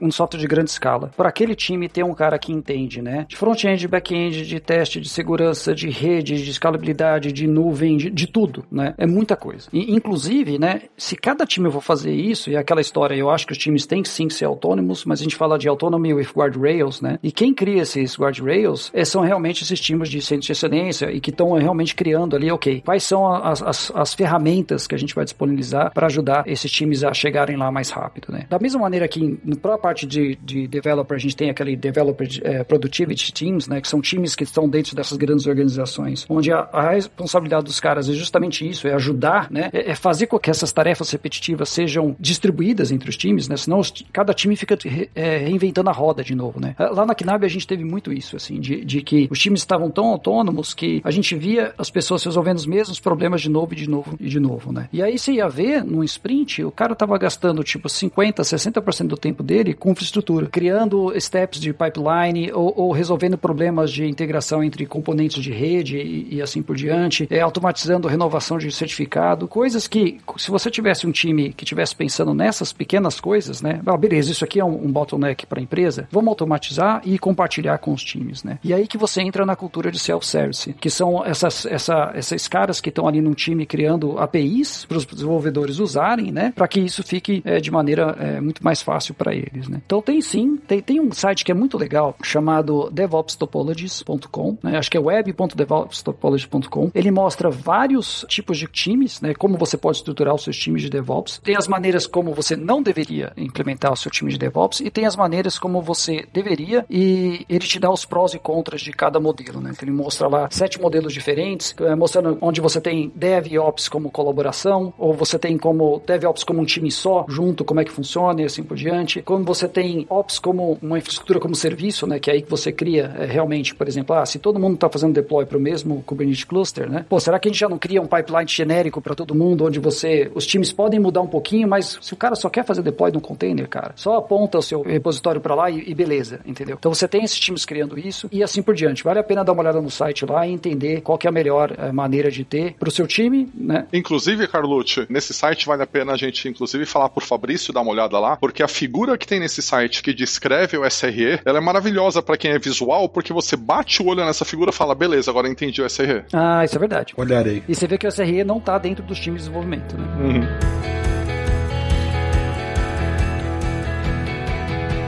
Eu queria falar um pouquinho sobre ferramenta, porque esse é um outro ponto que eu já vi acontecer, do tipo assim, ah, nós temos uma prática de DevOps super madura aqui na empresa, inclusive nós Microsoft, nós utilizamos aqui o Azure DevOps no total da capacidade dele e tal, então a gente é muito maduro com DevOps. tá certo falar isso? Lá vem, lá vem, e depois eu que tô atacado, hein? Lá vem, ó, preparando, preparando o punch, preparando o punch. Ah, vem, fala. Já fiz a pergunta, tá certo? Não, não é porque você usa a, a ferramenta ferramenta que você está fazendo DevOps, mas ferramental e automação é um dos pilares do, do DevOps, né? Justamente aquilo, né? Que tudo que você está fazendo manual você devia estar tá automatizando, né? Qual é o peso que uma boa ferramenta tem numa estratégia bem definida de DevOps? Qual é o peso dela? É, é grande, é pequeno? Não, na verdade não faz diferença, você pode fazer DevOps tudo lá no, no Notepad, no PowerShell e, e é isso. E... Eu acho que assim, a ferramenta certa para resolver o problema certo é o que te ajuda. A ferramenta vai te ajudar a ter uma melhor visualização, vai te ajudar a rodar. É, por exemplo, não dá para ter um pipeline automatizado no Notepad, né?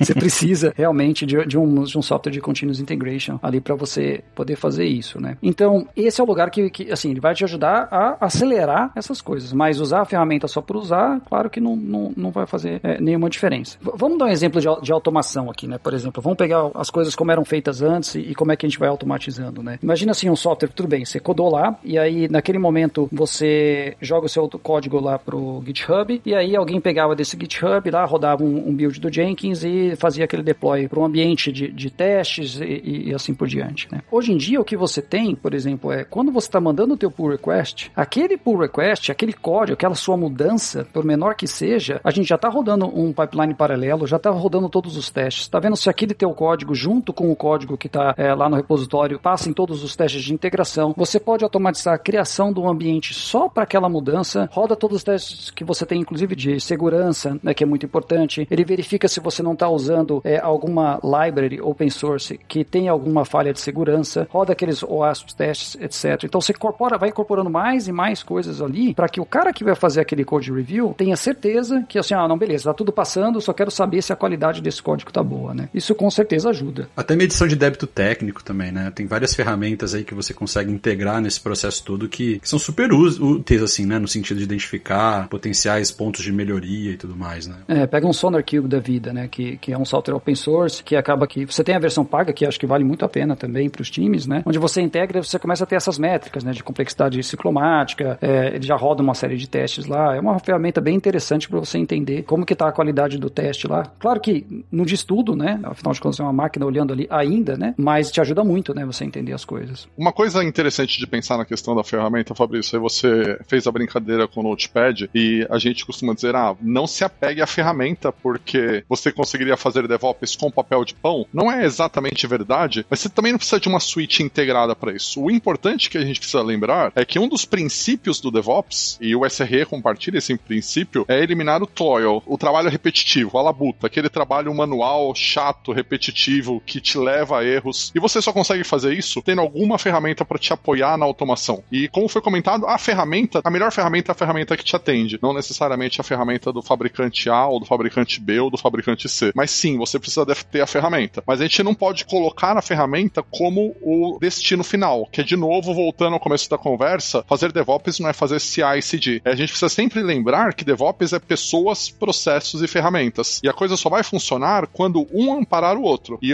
as ferramentas suportarem os processos que vão liberar as pessoas para investir mais em desenvolvimento, para arriscar mais com novos experimentos, para testar novas soluções para os problemas. E aí a ferramenta me permite fazer isso com segurança, porque a hora que eu tenho uma suite de testes de unidade que me permitem fazer uma refatoração de código, fazer um, um spike, fazer um experimento qualquer, com a segurança de que se eu quebrar alguma coisa, os testes me protegem, eles estão lá como uma rede de segurança, aí a gente cria um círculo virtuoso. É, isso é muito legal. Pensa o exemplo que eu dei ali de, bom, o desenvolvedor hoje tem total liberdade de adicionar qualquer library no software, né? Então o que, que as empresas grandes começaram a perceber? Pô, de vez em quando alguém vai lá, sem olhar muito bem, adiciona uma library que é, tem licença comercial ou que tem alguma licença que não está de acordo com as regras da empresa. O que, que essas empresas fazem? Falam, pô, agora para você só usar uma library nova, você tem que pedir permissão, que é um processo que demora, né? Que tira aquela liberdade de experimentação do desenvolvedor e assim por diante, né? Então o que, que você faz? Você pode automatizar no seu pipeline e, né, pega uma ferramenta tipo White Source ou qualquer outra que checa se todas os, os, as libraries que você está usando têm as licenças que são aprovadas pela empresa. Você tirou o fator humano do seu pipeline, do seu ciclo, né? Deixando tudo mais rápido. Então acho que a tendência hoje em dia é dar mais liberdade para os desenvolvedores, né? Mas que aquele código só vai pisar em produção se todos os checks de segurança, de testabilidade, etc, passarem. Então você tem aquela garantia que não está indo nada errado para lá, mas ao mesmo tempo você dá a liberdade. Outro grande exemplo disso que tem é, pensa, por exemplo, eu estou colocando lá um storage e algum desenvolvedor ou algum engenheiro ali esqueceu e deixou aquele storage público, né? Então ao invés de você falar, não, vou deixar um cara de ops que sempre vai checar todo o código Terraform aqui ou vai checar tudo, seja lá qual a infraestrutura como código que você usa, para saber se está tudo certinho quanto a segurança. Você pode, como parte do seu pipeline, jogar isso para alguma outra ferramenta que checa, opa, aqui tem um, um storage que está com um flag público, aqui está com IP público, né? Você quebra o pipeline na hora e não deixa aquele erro chegar em produção. É, entra num contexto de governança também, né? A ferramenta pode ajudar muito com governança, aplicando policies, né? Fazendo verificações extras, como você acabou de falar. Exatamente. Né? Faz total sentido.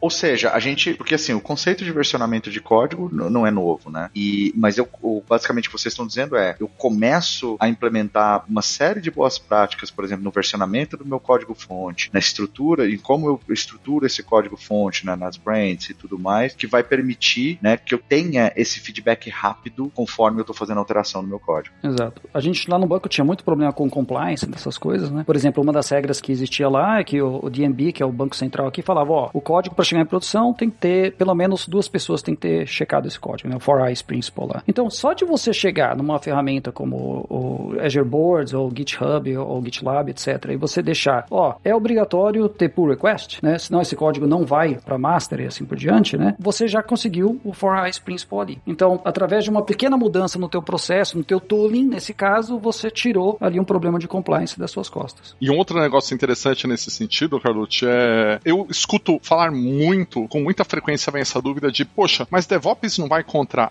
ITIL, não vai contra Cobit, não vai contra SOX. Esse era meu ponto. Esse era meu próximo pergunta.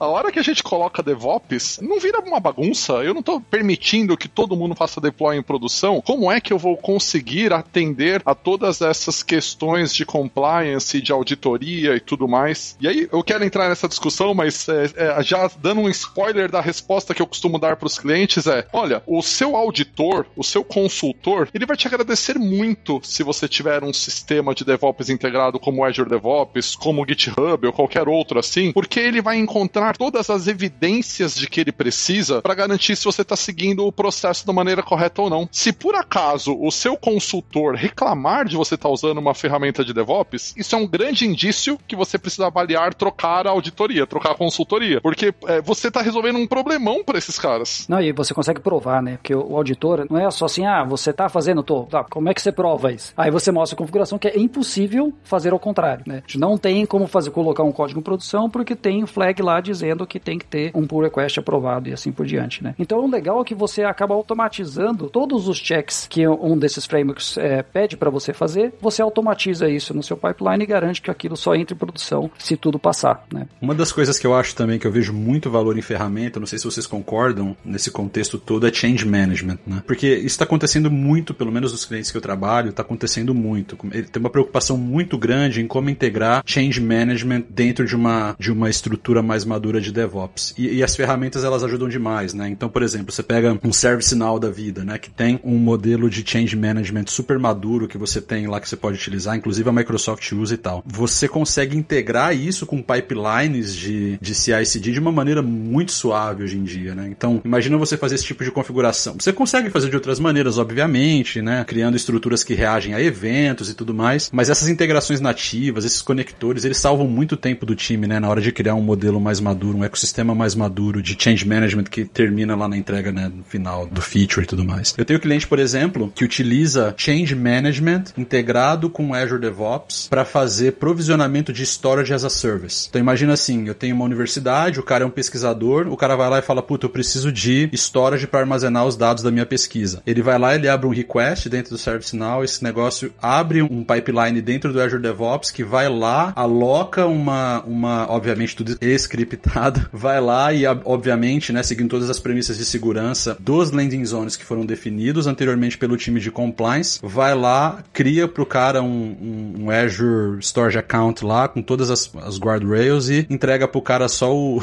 o SaaS já prontinho com o URL que ele tem que conectar para ele conseguir jogar os arquivos dele lá dentro e tudo mais. Então, eu queria falar de tudo por conta disso, é poderoso demais, né? Automatiza muito o processo. Deixa eu aproveitar esse seu gancho e falar de uma ferramenta open source que eu sou, assim, fanzaço e que resolve um problema muito parecido com esse que você descreveu. Tem um portal que foi desenvolvido pelo pessoal do Spotify chamado Backstage. A ideia do Backstage é ser um portal para os times de desenvolvimento e ele servir como agregador de todas as informações relacionadas ao que o time está desenvolvendo. Então, é, lá você pode colocar informações de CI/CD, colocar as informações de monitoramento e você pode usar ele também como um portal de criação de novos resources, onde resource pode ser um novo projeto em .NET, pode ser uma storage account no Azure, pode ser um usuário no AD, seja lá o que for. Mas a ideia é você usar o Backstage como, entre outras coisas, um portal de self-service DevOps, que eu acho um conceito assim, é game changer. É muito animal. É porque ele tem a, aquilo que a gente estava falando agora há pouco, de ter o centro de excelência de DevOps e de permitir que times com níveis de maturidade diferentes consigam explorar o que o ferramental tem para oferecer. Isso só escala quando você tem uma ferramenta que te suporta nesse processo de escala, que te permite construir essas automações e entregar essas automações de maneira simples para o time. Senão você vai continuar tendo pessoas como gargalos, porque as pessoas vão ser acionadas o tempo todo. E o Backstage é uma ferramenta muito legal para implementar isso, porque você consegue consolidar lá todas as suas automações de DevOps e o seu catálogo de serviços e as informações sobre os softwares e é open source. Então, assim, dica muito bacana. Vai dar uma olhada no Backstage, tá lá no github.com barra backstage barra backstage. É muito legal o projeto. Deixar o link depois no, no post aqui para quem quiser dar uma olhada. Esse lance de, de self-service é uma das coisas que eu acho que, que realmente que ganha muito tempo para os times de desenvolvimento, né? Lá no banco, por exemplo, né, a gente quando começou a trabalhar com o pessoal de DevOps lá, uma das coisas, o que, que a gente olhava? Qual, quais são os tickets que mais estão chegando aqui, né? O que, que, que o pessoal está usando, né? E a gente, através disso, usando quanto tempo a gente gastava com aquela coisa, né? A gente criava um pipeline, o, self-service na verdade é um pipeline que o próprio desenvolvedor é, põe os parâmetros e roda, sem pedir ajuda para ninguém, né? Inclusive algumas mudanças em, em, produção a gente fazia. Por exemplo, vamos supor que alguém tem um servidor que está travado lá, os caras olharam no monitoramento, eles queriam dar um comando em produção. Você pode fazer isso de duas formas, né? Uma forma é realmente você trocar o seu código Terraform e rodar o pipeline e, e beleza, né? E outra forma é quando tinha alguma coisa que era específica, tinha um campo lá de comando aberto, o cara colocava, aquele pipeline rodava, e aí caía para um cara que tinha aquele acesso privilegiado temporário para produção, ele olhava qual era o comando, entendia o contexto e ele só apertava o botão. Então aquilo ganhava um tempo gigantesco. Né? Agora, outra coisa, é, a gente usava base de dados lá. Vamos criar um, um novo Postgres lá. A gente decidiu, tá, Postgres é o, é o banco que a gente mais usa para cada microserviço ali. Se o cara quer um Postgres novo, tem uma série de configurações que tem que ir nesse banco de dados para ele poder rodar, especialmente para um banco, né? Para ele rodar na nuvem ali, né? Um monte de configuração, em onde ele está conectado, qual subnet, qual VPC, um monte de coisa. Usuário, né? Um monte de coisa. Então o que a gente fez? Cara, qual que é o seu, seu microserviço? Beleza, ele está em qual, você está em qual VPC? A roda esse pipeline, mágica acontece, está lá seu Postgres já com, com um usuário tudo certinho, com rotacionamento de senha automático e assim por diante, né? A gente fez isso para várias coisas, né? Ah, você quer um microserviço novo? Pô, o pipeline já rodava um template com uma API vazia, né? Com já com o library que conectava no nosso sistema de login, já com a library que conectava com o nosso lance de o login até com uma coisa de, DPR lá, né, para tirar os dados de usuários, né, de customers quando aquilo ia para dentro. Então todas as pequenas libraries que a gente tinha já injetavam no projeto tudo certinho e sair do outro lado uma API com Swagger, tudo bonitinho, pronto, e aí o time de desenvolvimento só tinha que continuar aquilo lá. Então, você tinha que usar aquilo? Não, ninguém era obrigado a usar aquilo. Mas era um, um bootstrapping que agilizava muito a vida dos desenvolvedores e que já conectava todos os tubos, né, todos os fios ali, né? O negócio já saía funcionando já em todos os ambientes usando essa, essa esteira de self-service, né? Eu diria, cara, que do jeito que a gente está hoje, com essa diversidade, eu posso estar tá fazendo um statement forte aqui, mas com essa diversidade que a gente tem de ferramentas, de tecnologia, de plataforma de nuvem, de N soluções para um mesmo tipo de cenário, eu diria que seria impossível fazer DevOps sem ferramentas muito boas, né? Porque, como você mesmo acabou de falar, para você configurar um storage account, para ele ter todas as diretivas de segurança que eventualmente um banco precisa ter, cara, é insano, assim, o número de possibilidades. E, e os provedores de cloud estão colocando APIs prontinhas ali, porque eles sabem disso. Então é, é, basicamente você conectar os pontos, e aí entra, né, de novo essa questão do DevOps, que é boas pessoas escrevendo bons códigos para automatizar. Lázaro sempre fala do data center programável, né? É bem isso. Se tem um data center programável, precisa ter alguém para programar o data center, né? Então, e aí entra, volta naquilo que o Igor falou, né? Não é simplesmente logar no, no SSH lá do servidor ou no, no RDP e, e olhar lá o que tá acontecendo. Não, é muito mais do que isso, né? É escrever o código que automatiza essa porcaria toda, né? Com certeza, né? E várias outras coisas, né, que você tem, que você acaba tendo na esteira, né? Esse que você falou, né? Quem pode escrever esses módulos de Terraform, por exemplo, ou de qualquer outra linguagem de infraestrutura como código, né? Pô, você pode ter, se você não quer automatizar tudo, mas você pode ter os módulos bonitinhos, e aí os, os times podem sempre olhar, poxa, eu quero um storage, tá aqui o exemplozinho, uhum. entendeu? Pega esse módulo e roda com os seus parâmetros, né? E aí você tem um time que só pensa nisso e que está constantemente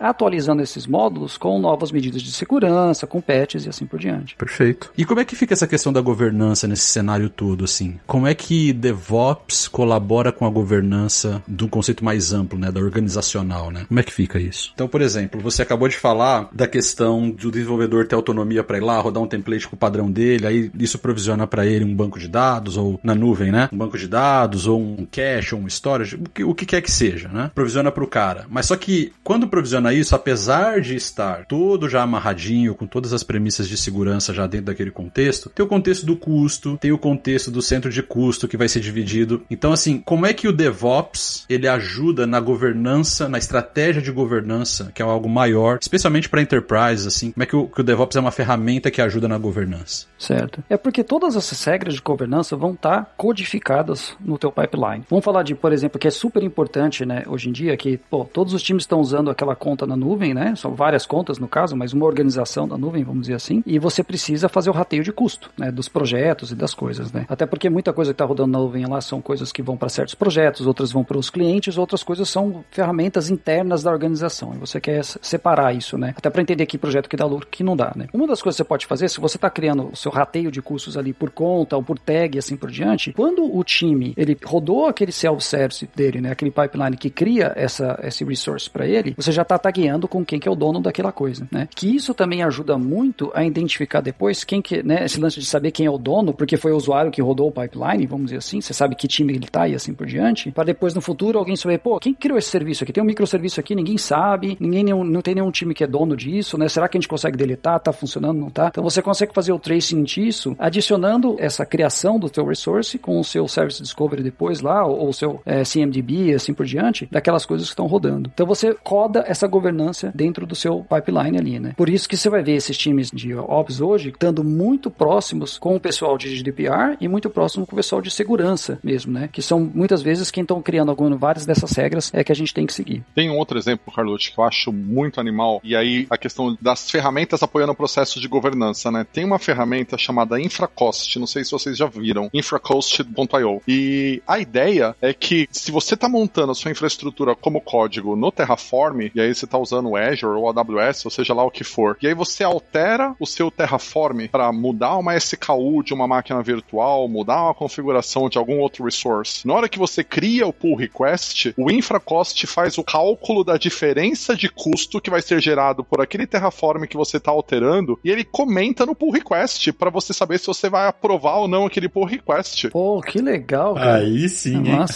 É, é muito animal. Então, imagina quanta coisa bacana a gente consegue trazer para simplificar o processo no dia a dia, explorando esses recursos que ferramentas típicas de DevOps oferecem como um pull request. É, porque isso é uma coisa que os, os desenvolvedores eles prestam pouquíssima atenção, que é o custo da infraestrutura na nuvem, né? Ainda mais quando você estão fazendo, por exemplo, a parte de system design, etc, né? Claro, quando você está fazendo o teu brainstorm, você quer a maior liberdade possível para você chegar numa solução. Só que essa sua liberdade sempre vai ter restrições e uma delas que é muito forte é quanto vai custar aquilo, né? Muitas vezes você vai fazer uma decisão que não é tão ótima, mas porque a empresa não pode pagar um custo muito grande de um certo produto que você quer usar.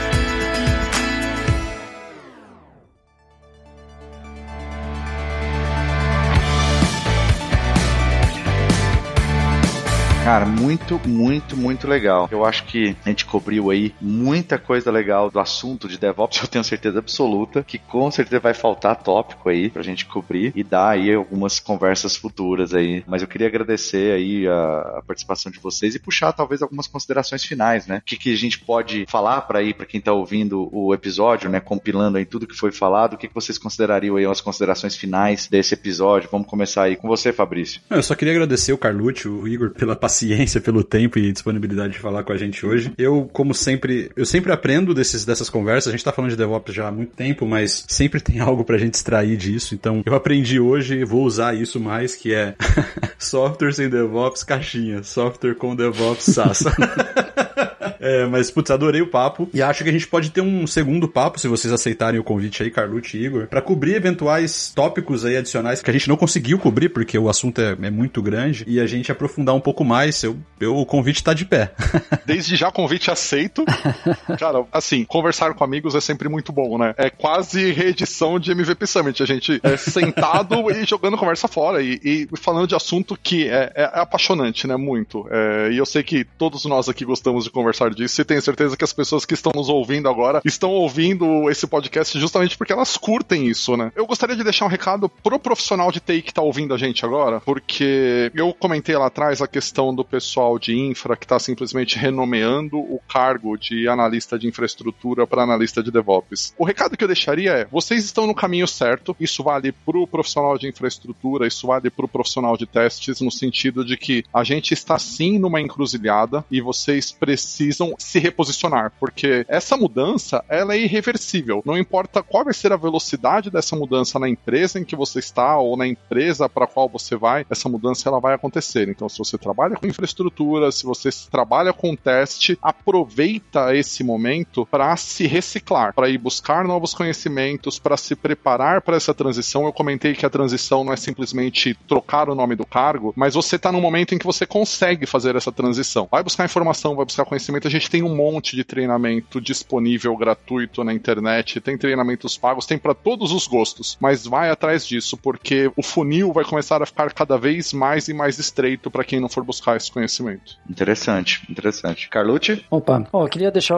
o recado aí pro pessoal de, de ter realmente entre os times, né, de desenvolvimento e operações, de ter mais respeito entre eles, né, de entender realmente qual é o trabalho de um e o trabalho de outro, que os dois estão ali para suportar a organização, né? Nunca dizer somente não, né? Eu já vi muitas vezes o pessoal de, de Ops, ó, não, isso não dá para fazer e assim por diante. Então vamos entender, não é não, né? É como a gente pode ser criativo, qual é a maneira criativa que a gente tem que desenvolver aqui para a gente conseguir fazer essa feature funcionar, né? Ter essa interação grande do pessoal de Ops na hora de criar as features. Então traz o pessoal de Ops na hora de criar a feature mesmo, para ele poder dar opinião, ok, como aquilo vai rodar, né? Alguém que tem bastante conhecimento disso, né? E a interação dos devs na mudança de infra, né? Então trazer realmente nessas discussões é os dois. O pessoal de infra falar, pô, nós vamos dar a, a infra aqui, então traz os desenvolvedores para eles entenderem, né? Como que aquilo pode afetar o software que eles estão desenvolvendo, né? Em relação ao próximo episódio, com certeza, eu acho que faltou a gente falar de feature flags, a gente não falou, que é uma coisa bem legal, né? Monitoramento a gente falou pouco, quais são as métricas interessantes, né, pra gente ter aí na nossa cultura de DevOps e assim por diante. Vai ser muito legal continuar essa conversa. Ah, com certeza a gente consegue aí um bate-papo de mais umas duas horas. e do meu lado aqui, eu acho que eu queria também agradecer a participação de vocês, concordo com o Igor, né, é, estar entre amigos conversando assim é muito bom, mas foi bom conversar com vocês também. É, e... é muito Judas mesmo. Não, foi maravilhoso, cara. Foi muito legal. E, cara, realmente, né? Tipo, o quanto que a gente pôde ter esse tipo de conversa nos MVP Summits da vida e poder trazer isso, né, através do Cloudcasters e, e juntar todo mundo de novo, já que tá todo mundo remoto, né? Cada um num país diferente aí. A gente poder reunir, bater papo, conversar. Um dos feedbacks que eu mais recebo sobre Cloudcasters é justamente, né, sobre o papo ser muito descontraído, sobre parecer ser uma conversa. Eu já tive feedbacks de pessoas falando que já se pegou discutindo no carro porque queria responder, sabe? A gente tava falando alguma coisa, a pessoa quer responder. Geralmente é discordando do Evilado. Né? Provavelmente, mas. É, que, que não, não há coisa melhor. É. Provavelmente é discordando, mas que é muito legal. Então, para vocês aí que tiveram a paciência de ficar com a gente aí até o final, um abraço e até a próxima.